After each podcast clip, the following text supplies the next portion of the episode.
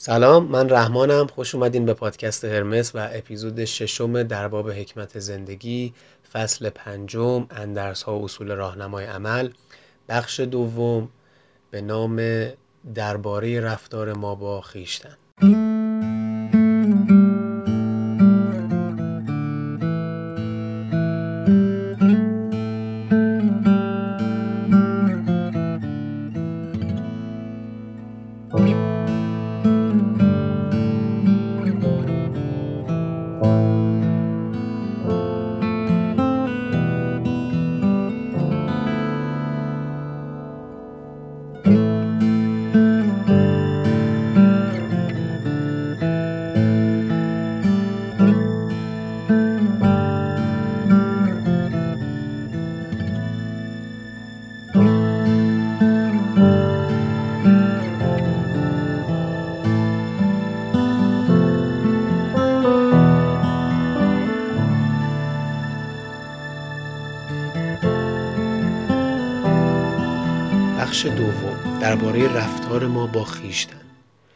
کارگرایی که ساختمونی رو بنا می‌کنند از کل نقشه بیخبرن یا اون رو مدام مد نظر ندارن.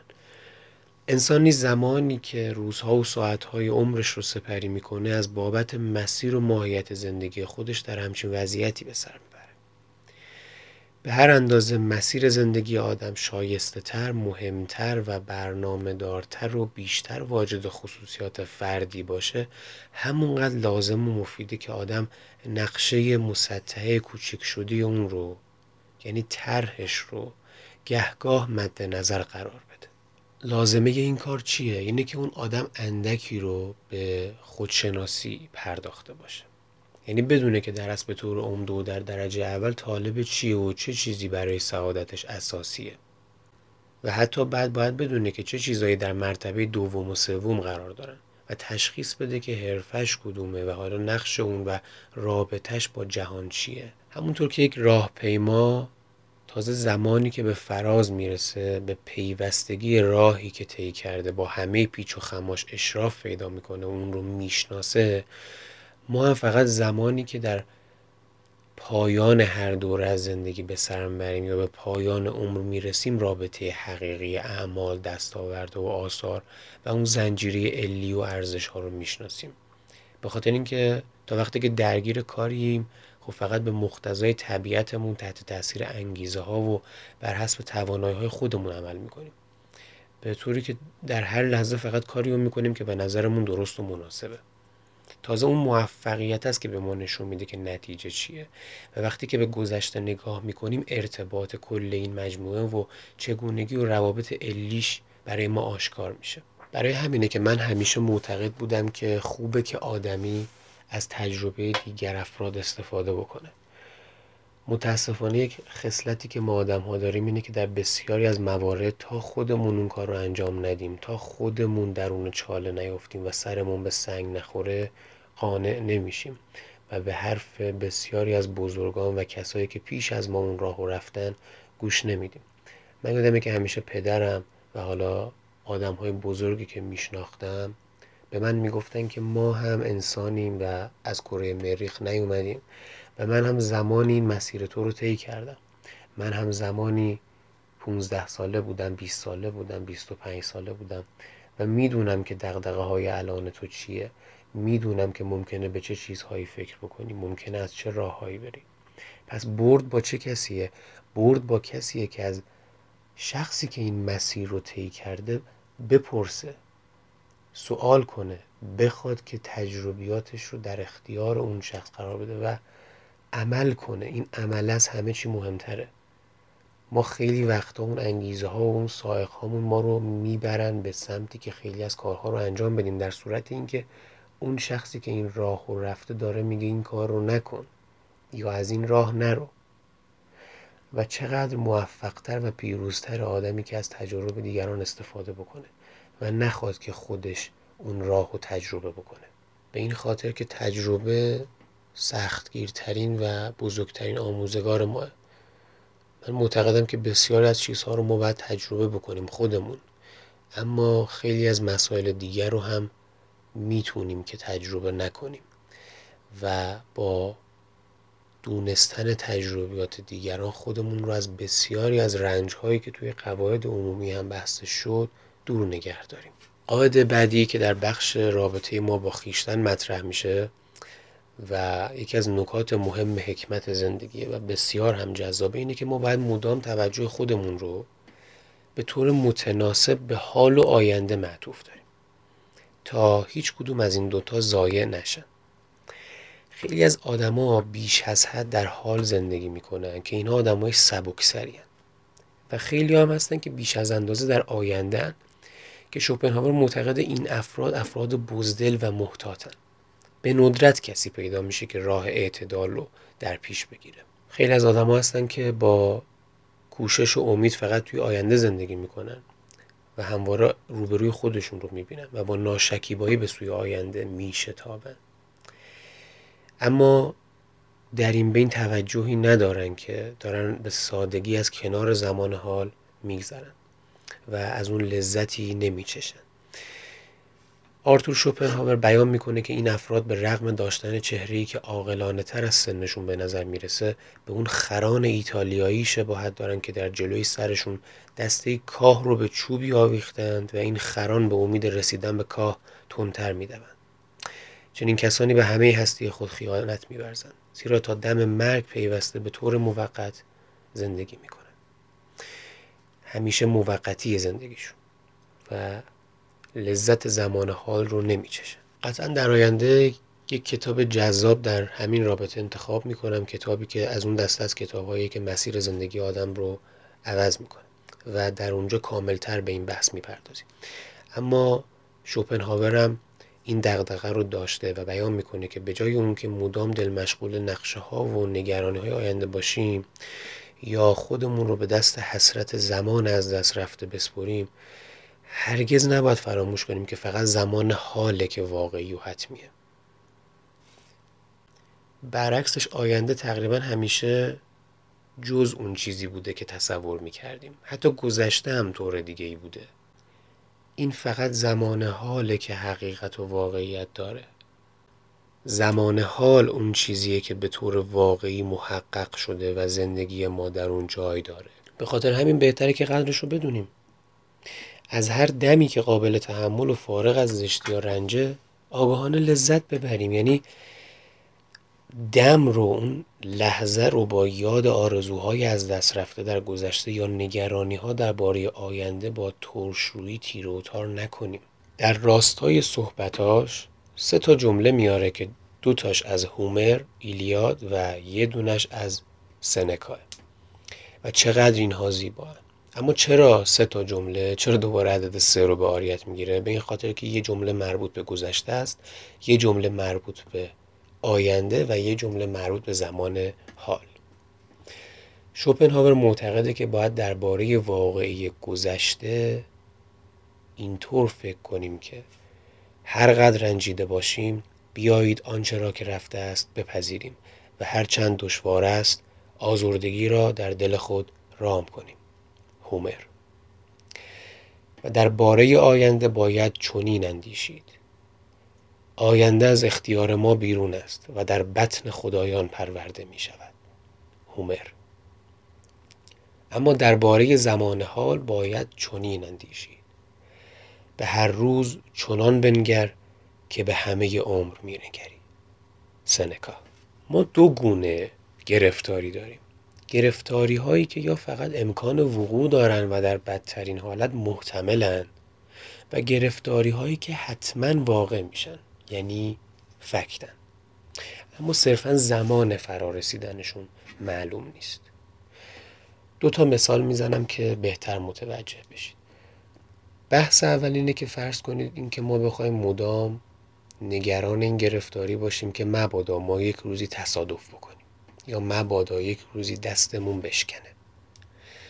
اینها صرفا امکان وقوع دارن و در بدترین حالت رخ میدن بدترین حالتش اینه که خب شما خدای نکرده تصادف می‌کنی یا دستت میشکن. اما یه دسته از گرفتاری ها هست که حتما واقع میشن یعنی فکتن یعنی حقیقتن. مثل اینکه ما هممون سرانجام روزی میمیریم و شما نمی‌تونی از این فرار بکنی. حالا شوپنهاور میگه برای اینکه زندگی آرومی داشته باشیم نیایم خودمون رو با گرفتاری های نامعلوم یا نامحتوم مشغول بکنیم. باید عادت کنیم که به گروه اول یعنی اون دسته اولی که ذکر شد جوری نگاه بکنیم که اصلا اینا هرگز فرا نمی‌رسن هیچ وقت اتفاق نمیافتن. یعنی مبنا تو بذار که من هیچ وقت تصادف نمی کنم حواسم جمعه. هیچ وقتم تصادف نمی کنم هیچ وقت قرار نیست دست من بشکنه. هیچ وقت قرار نیست اتفاق ناگواری برای من بیفته. اما به گروه دوم چجوری نگاه کنیم؟ به گروه دوم باید مدلی نگاه کنیم که اینها به طور حتم به زودی به سراغمون نمیان. یعنی حالا حالا ها قرار نیست بیان سراغمون. درسته که ما هممون سرانجام روزی میمیریم. اما من می‌دونم که این مرگ حالا حالا سراغ من نمیاد. پس الان که 20 سالمه نمیشینم مدام به این فکر بکنم که ای من میمیرم من وای مرگ قراره بیاد سراغم کی قراره بمیرم؟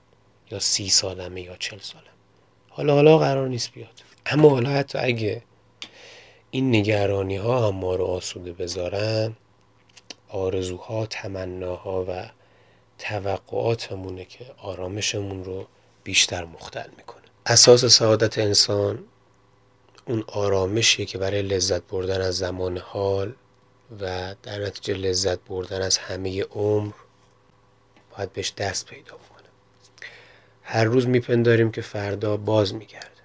اما فردا روز دیگریه که اون هم فقط یک بار میاد. فراموش می‌کنیم که هر روز بخش جدا نشدنی و در نتیجه بیبدیلی از زندگیه. در عوض هر روز رو در مجموعه عمر مانند فردی از جمع میانگاریم که اگر هم دیگه وجود نداشته باشه جمع هنوز وجود داره. همونطور که ما در ایام خوب و سلامتیمون قدر سلامتی رو نمی‌دونیم و زمانی به اون پی می‌بریم که بیمار میشیم و دیگه اون سلامت رو نداریم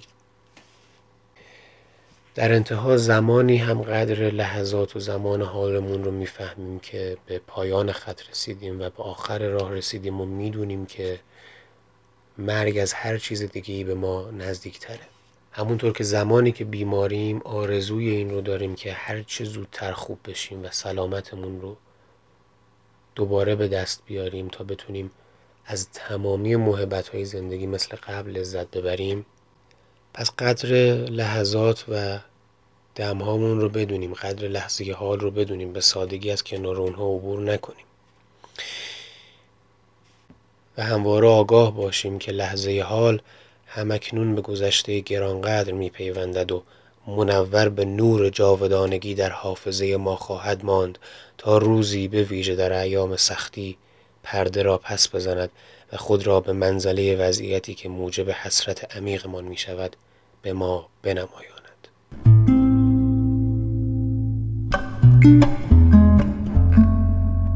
بریم سراغ قاعده بعدی. قاعده بعدی که در این بخشنی قواعد رابطه ما با خیشتن مطرح میشه اینه که هر محدودیتی انسان رو سعادتمند می‌کنه.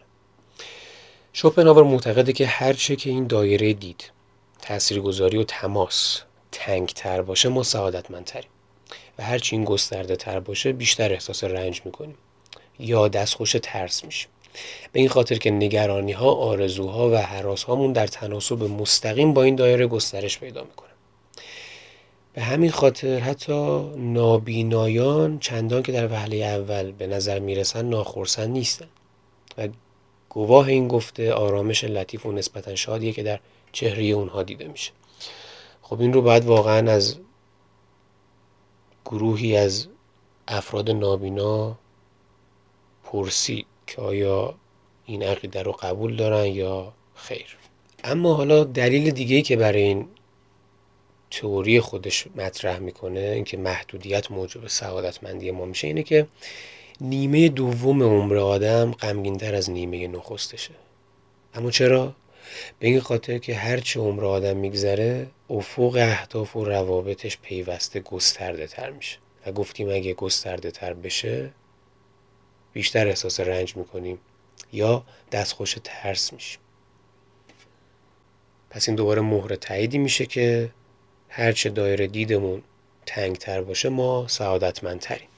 در کودکی افق ما به محیط نزدیک و روابط تنگ محدود میشه. توی نوجوانی خب این بسیار گسترده تر میشه. توی بزرگسالی همه روندهای زندگی رو در بر می‌گیره و دامنش غالبا تا دورترین روابط هم می‌رسه.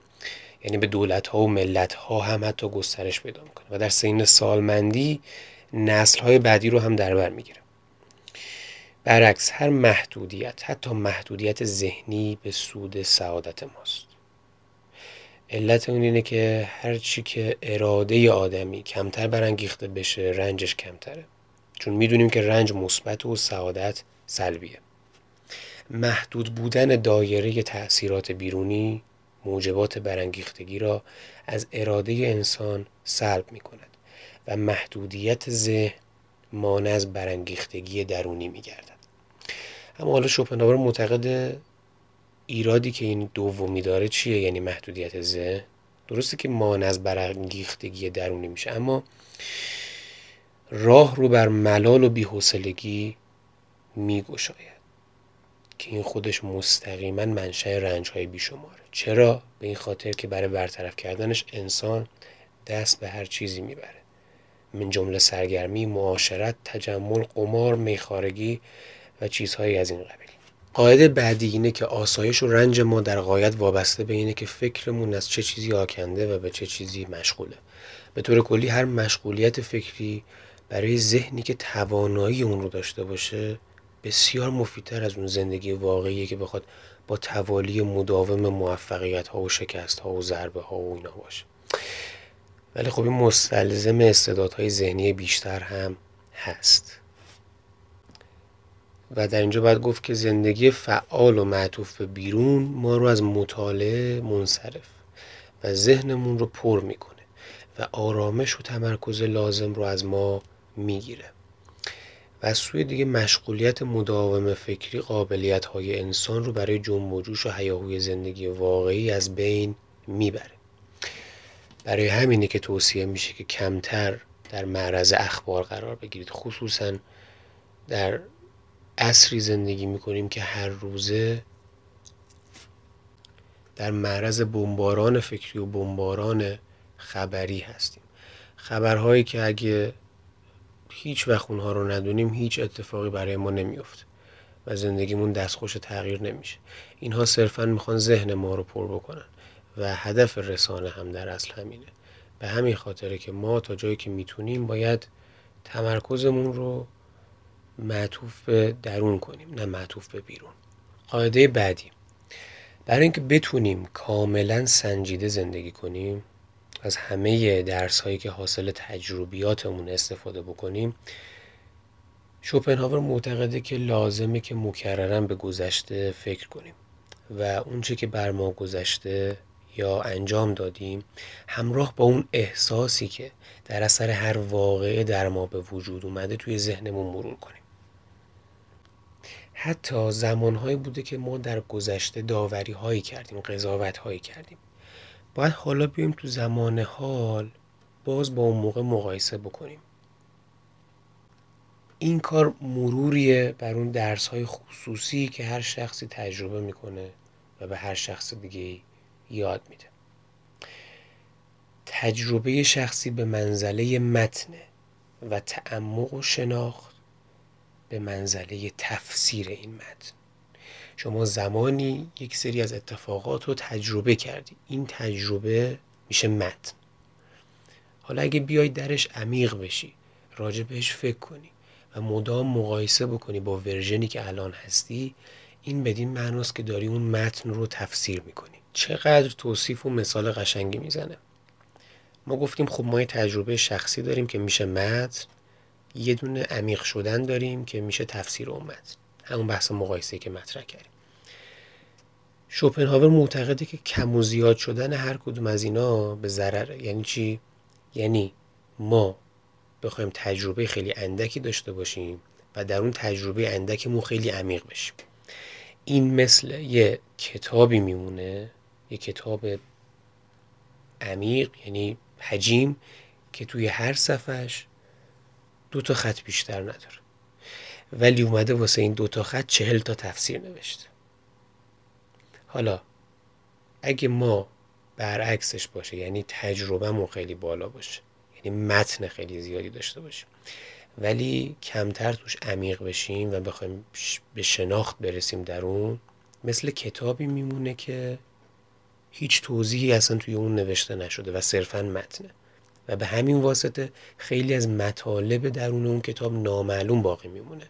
دستورالعملی که فیساغورس پیشنهاد می‌کنه چیه؟ اینه که هر شب قبل از خوابمون اون کارهایی که در طول روز کردیم و از نظر بگذرونیم. که هدفش با هدفی که گفته شد یکیه. به همین خاطره که میگیم کسی که توی جنب و جوش شغلی یا سرگرمی عمرش رو میگذرونه و به گذشته خودش اصلا فکر نمی‌کنه و عمیق نمیشه و صرفا داره توی عمرش رو داره در شتاب سپری می‌کنه سنجیدگی خودش رو از دست میده. در نتیجه احساساتش مخشوش و فکرش دچار از هم گسیختگی میشه. و این وضعیت بعد از اندکی بعد از اندک زمانی به صورت گفتار نسنجیده بی سر و ته و نامرتبط نمایان میشه.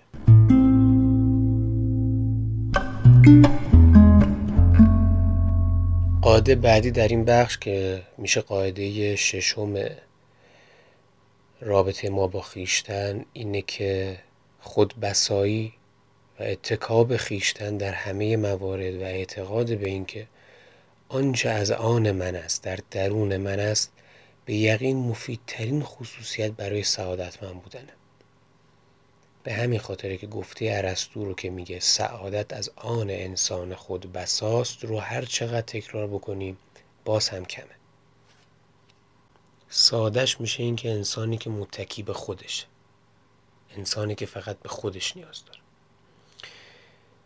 دلیلش چیه؟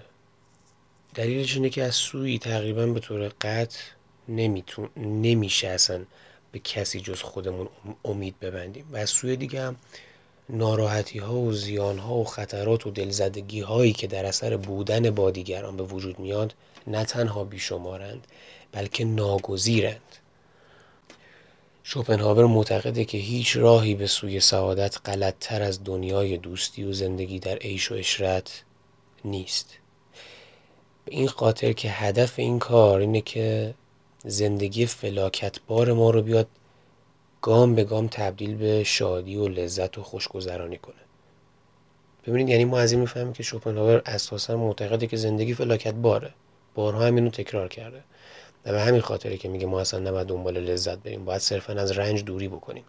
و به همین خاطر بود که گفت اون سالمندی پیروزه که در انتهای راه زمانی که به گذشته نگاه می‌کنه صورت حسابش رو بر اساس لذت هاش ننویسه بلکه بر اساس اون رنج هایی که متحمل نشده حساب بکنه و هر چقدر شما رنج کمتری متحمل شده باشی برنده تری. به این خاطر که اساس زندگی رنج فلاکت بار. حالا میاد میگه این دنیای دوستی و زندگی عیش و نوشی می‌خواد بیاد این فلاکت رو تبدیل به عیش و لذت بکنه در صورتی که این روندیه که ممکن نیست به سرخوردگی منجر نشه. همونطور که دروغ گفتن به یکدیگه ملازم با هم بودن انسان هاست. هر کس فقط وقتی که تنهاست می‌تونه اونگونه که خودش هست باشه. پس هر کسی که تنهایی رو دوست نداره دوست داره آزادی هم نیست. چون که فقط در تنهایی آزادیم. اجبار ملازم جدایی ناپذیر هر جمعیه. هر جمعی از افراد خودش می‌خواد که از فردیت خودشون صرف نظر بکنن. و هرچه فردیت اون انسان با ارزش تر باشه چشم پوشی ازش به خاطر جمع دشوارتره. به همین خاطره که شوپنهاور جمع رو نف می‌کنه و تنهایی رو ستایش می‌کنه. هر کس دقیقا متناسب با ارزش خودشه که به تنهایی پناه می‌بره. اون رو تحمل می‌کنه و اون رو دوست داره. چون که شخص حقیر توی تنهایی همه حقارتش رو احساس می‌کنه و روح بزرگ همه بزرگیش و باری هر کس آنچه را که هست. به علاوه هر چه که آدمی توی اون سلسله مراتب طبیعت توی مرتبه بالاتری قرار داشته باشه تنها تره. و تنهایی او اساسی غیر قابل نقص شدنه.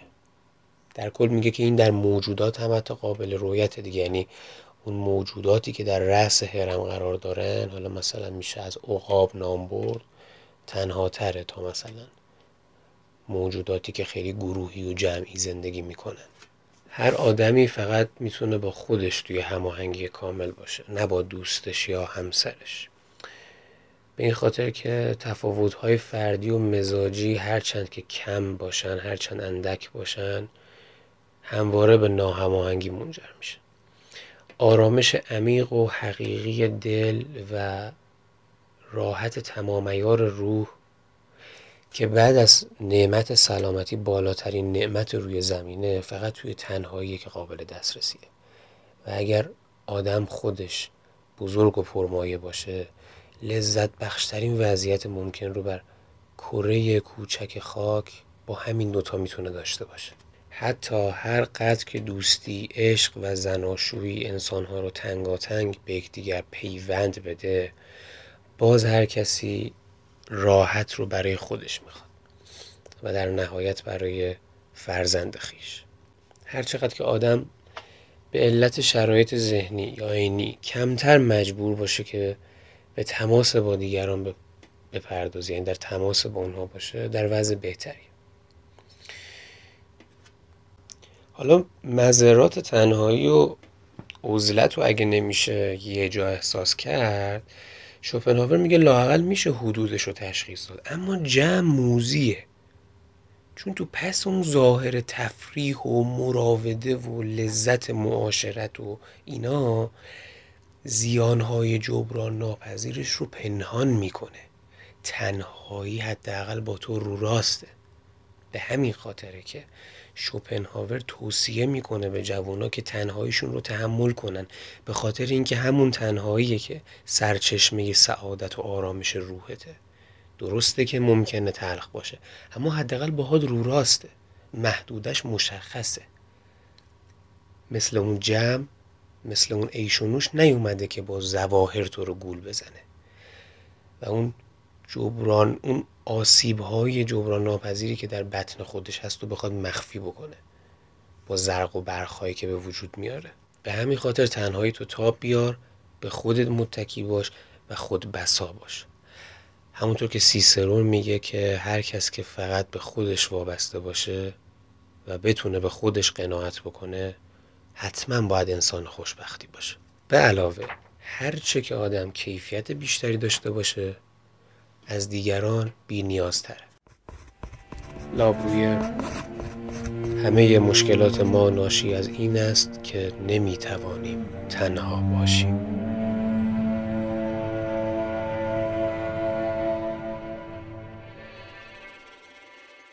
یه بحث جالبی که شوپنهاور برای همین تنهایی مطرح می‌کنه اینه که شوپنهاور معتقده که طبیعت بشر میل و گرایشی به تنهایی نداره. یعنی تنهایی انسان یه امر طبیعی نیست. به این خاطر که اصلا هنگام ورود به جهان از همون موقعی که متولد میشه خودش رو بین والدین و خواهر و برادرش می‌بینه. یعنی کجا؟ یعنی جمع نه در تنهایی و فردیت. به خاطر همین عشق به تنهایی ممکن نیست. اگه از تنهایی گریزانی و ناراحتی بدون که به این خاطره. چون اصلا فطرت تو با جمع بسته شده. امر طبیعی تو این نیستش که تنها باشی. ولی در اثر تجربه و تفکره که تو به این پی می‌بری که تنهایی خوبه. پس تنهایی نتیجه تکامل نیروی ذهنی فرده. و حالا هر چقدر که سن بیشتر میشه این پررنگتر میشه. حالا متوجه شدین که چرا هر چقدر آدم ها بزرگتر میشن میگن که دوست داریم بیشتر تنها باشیم. یعنی کودکی که به دنیا میاد به محض اینکه تنها بمونه فریاد می‌زنه جیغ می‌زنه گریه می‌کنه. تنهایی برای پسران بین سنین مثلا حالا قبل از یعنی نوجوانی تنبیه خیلی بزرگیه. حتی نوجوانان با رغبت خیلی زیادی دور هم دیگه جمع میشن و فقط افراد والا هستن که در بین نوجوانان به تنهایی فکر می‌کنن و حالا در میان اون معاشرت هاشون بازی زمانی رو به تنهایی اختصاص میدن. اما در نهایت هر چقدر که سن میره بالا یعنی شخص بزرگسال یا حتی آدم سالمند به راحتی می‌بینیم که می‌تونه با خودش تنها باشه که بچه بسا این تنهاییش رو ترجیح میده. در نهایت شوپنهاور معتقده که اگرچه که بدی در جهان فراوانه ولی بدترین اونها معاشرت.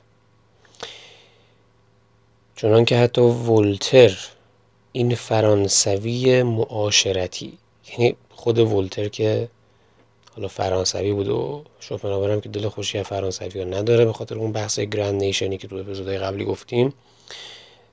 و حتی همین ولتری که میاد مثلا مهر تاییدی بر معاشرت بودن می‌زنه و خودش آدمیه که خیلی معاشرت می‌کنه میگه که زمین پوشیده از افرادی است که سخن گفتن با آنان بیفایده است.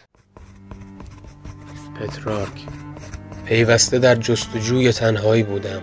این را جویباران مرغزاران و جنگل ها می گریزان از مردم ابله و کوزه که راه را به سوی نور بستند.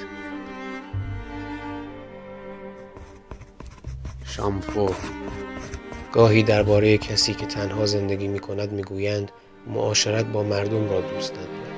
این حرف به این میماند که در مورد کسی که علاقه به پیاده روی ندارد بگویند دوست ندارد شبها در جنگل خطرناک قدم بزند. سعدی هم در گلستان مضمونی داره به همین معنا که درباره خودش میگه از صحبت یاران دمشقم ملالتی پدید آمده بود. سر در بیابان قدس نهادم. و با حیوانات اونس گرفتم. به همین خاطر شوپنهاور معتقده که احساس اشرافیت فکری اشرافیت فکری موجب گرایش به انزوا و تنهایی میشه. همه افراد پست به طرز تأصف آوری معاشرتی هستند. اما انسانهای برجسته و شریف و بالا مقام با گذشت زمان به این بینش دست میابند که به جز استثناءات نادر در جهان میان تنهایی و فرومایگی یکی را باید برگزینند. به همین خاطر شوپنهاور معتقده که احساس اشرافیت فکری اشرافیت فکری موجب گرایش به انزوا و تنهایی می‌کرد همه افراد پست به طرز تأسف آوری معاشرتی هستند.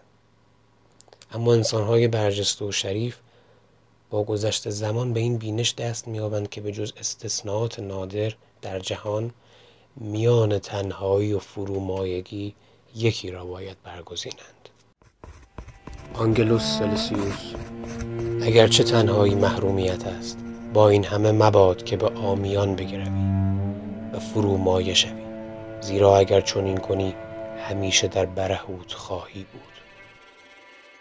تنهایی سرنوشت انسانهای برجسته است. به همین خاطر اگر تنهایی و اگر احساس تنهایی می‌کنی شوپنهاور داره بهت میگه که هر روز و مداوم این جمله رو به خودت تکرار کن که شهامت خردمند بودن رو داشته باش.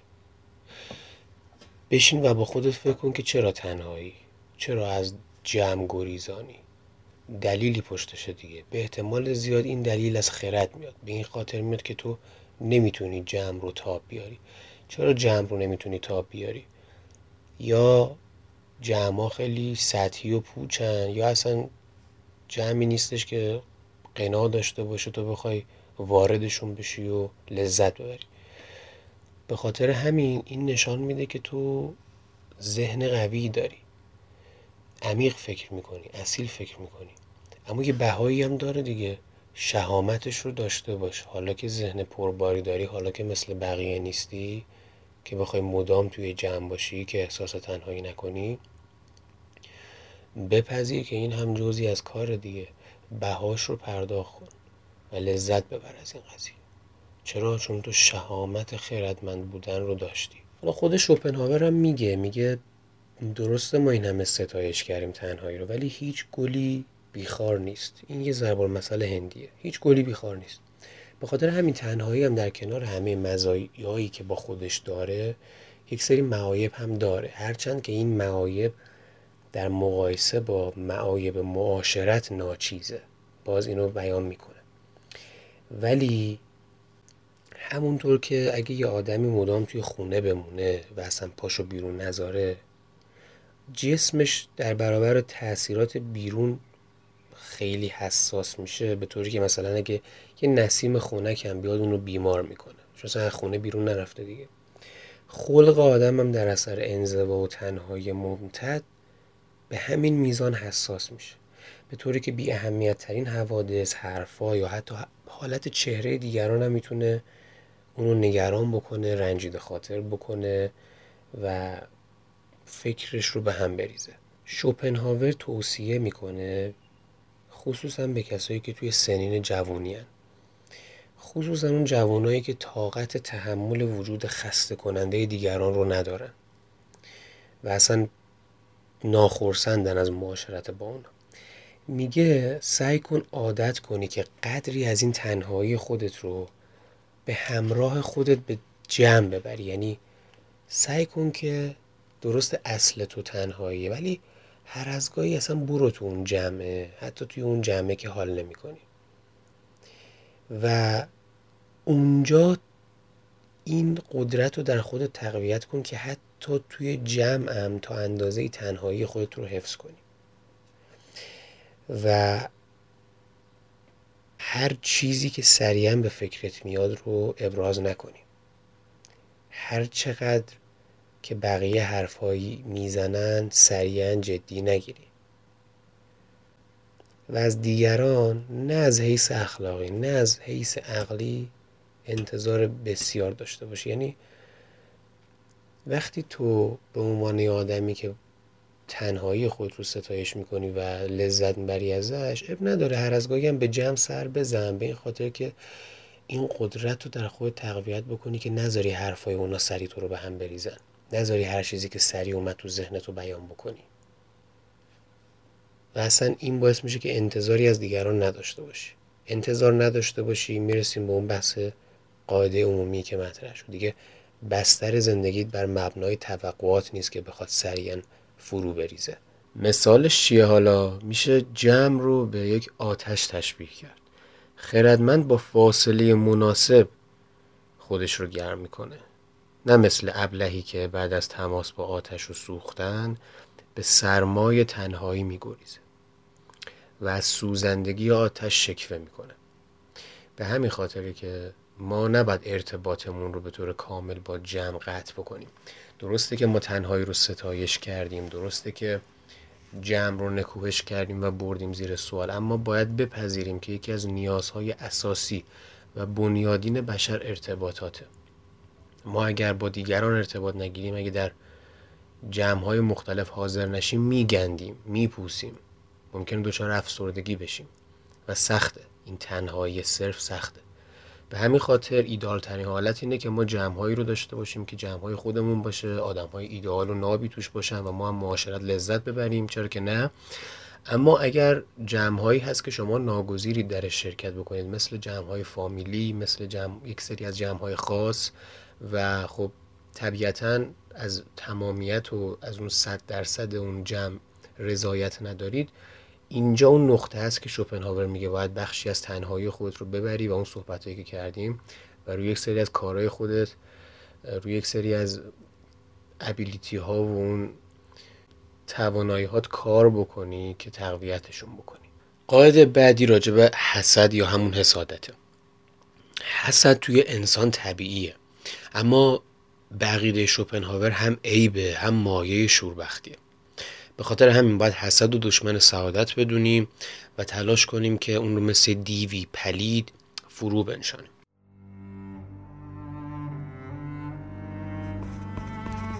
سنکا بیایید از آنچه خود داریم شادمان باشیم یا آنکه خود را با دیگران بسنجیم. اگر سعادت دیگران موجب رنج ما شود هرگز نمی‌توان سعادتمند بود. هنگامی که می‌بینی بسیاری از مردم در وضعی بهتر از وضع تو قرار دارند بیاندیش که بسیاری هم بیش از تو سختی می‌کشند.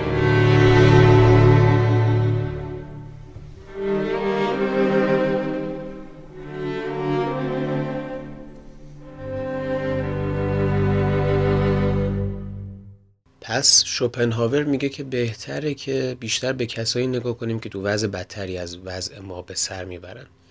حتی وقتی که یه حوادث ناگواری واقعا پدید میاد موثرترین وسیله برای تسلی خاطر اینه که به رنج های بزرگتر فکر کنیم به رنج هایی که بیشتر از این می‌تونه سراغ ما بیاد. اینایی که داره ذکر می‌کنه خصوصیات مثبت حسده. هنوز به منفیاش نرسیده. اما ذکر یک نکته اینجا لازمه. اونم اینه که خوبه که ما از این تکنیک استفاده بکنیم. برای تسلی دادن خودمون. اما خیلی ها هم از این تکنیک برای سوء استفاده کردن استفاده می‌کنن. یعنی کارفرمایی که از کارگر خودش بیگاری می‌کشه یا هر نوع شکلی از رابطه. حالا می‌خواد رابطه عشقی باشه عاطفی باشه کاری باشه. و بعد منت می‌ذاره سر اون آدم. که یعنی ببین بدتر از منا هستن. اگه اونجا بودی چی کار می‌کردی؟ الان برو خدا رو شکر کن که تو وضعیتت اینه فلانی اینجوری می‌کنه اونجوری می‌کنه. مثلا توی یه رابطه یه نفر بر می‌تونه برگرده به اون طرفش بگه که برو خدا رو شکر کن که من مثل فلانی ها مثلا فلان رو با تو نمی‌کنم. دیگه حالا خودتون مضمون رو بگیرید دیگه. اینجاست که اینا رنگ و بوی زشت و پلیدی می‌گیره و اون شخص داره سوء استفاده می‌کنه. اون شخص داره رفتار نادرست خودش رو دینایی می‌کنه انکار می‌کنه و می‌خواد توپو بندازه توی یه زمین دیگه ای نمیاد بگه که من ایراد دارم میاد بگه که آره ببین اطرافیان بدتر از منم هستن. خب توی بحث اخلاقیات و رفتار این مهم نیستش که بدتر از تو هستن که ما حالا بیم اونا رو نگاه بکنیم و خودمون رو تسلی بدیم. این بحثی که شوپنهاور مطرح می‌کنه مثالی که یاد خود من میندازه این بود که من یکی از آشناهام تصادف کرد تصادف بعدی هم کرد ولی خدا رو شکر جون سالم به درد برو در نهایت فقط یه مقدار آسیب های از منظر پوستی و حالا گوشت دستش و اینا دیدش. بعد موقعی که ما شدت تصادف رو نگاه کردیم و واقعا اون واقعی که رخ داده بود و حالا ماشینی که کامل خورد شده بود و جمع شده بود. یعنی هر کی که اون صحنه رو می‌دید می‌گفت راننده مطمئنا زنده بیرون نیامده از شکل و شمایل ماشین. من واقعا خودم اولین جمله که برگشتم به اون شخص گفتم اینه که واقعا خدا رو شکر که اتفاق بدتری رخ نداد. خیلی از تصادفات جزئی تر بودن که طرف قطع نخا شده یا بیدار شده دیده که یه پاش رو از دست داده یه دستش رو از دست داده. خب این از این منظر واقعا باعث میشه که ما خیلی آروم بشیم. باعث میشه که ما یک لحظه درنگ بکنیم و بگیم که ممکن بود خیلی بدتر از این بشه. حالا شوپنهاور میگه ریشه همین به خاطر اصلا حسده. یعنی منشه این فکر به خاطر حسده. که ما میایم مثلا افکار دیگه و اینجوری مورد بررسی قرار میدیم. ولی همونطور که گفتم اینا جنبه های مثبت حسد. درباره جنبه منفیش باید در نظر داشته باشیم که هیچ نفرتی مثل حسد آشتی ناپذیر نیست. به خاطر همین باید مدام بکوشیم که اونو تحریک نکنیم. و قبلتر راجبش صحبت کرده بودیم. شوپنهاور میگه که ما باید از لذت ها چشم پوشی کنیم دیگه. گفتیم نباید بریم سمت لذت بلکه باید از رنج دور بشیم. به خاطر همین حسد رو هم به نوعی یک لذت می‌دونه که معتقده که باید از این لذت هم مانند لذت های دیگه به دلیل نتایج خطرناکی که به بار میاره بپرهیزیم. همینجا اپیزود ششم به پایان می‌رسه اما هنوز بخش دوم تموم نشده یعنی درباره رابطه با خیشتن. این بخش به علت اینکه طولانیه قسمت دومی داره که در اپیزود بعدی یعنی اپیزود هفتم به اون به طور کامل پرداخته میشه. کلی مراقب خودتون باشید. فعلا خدا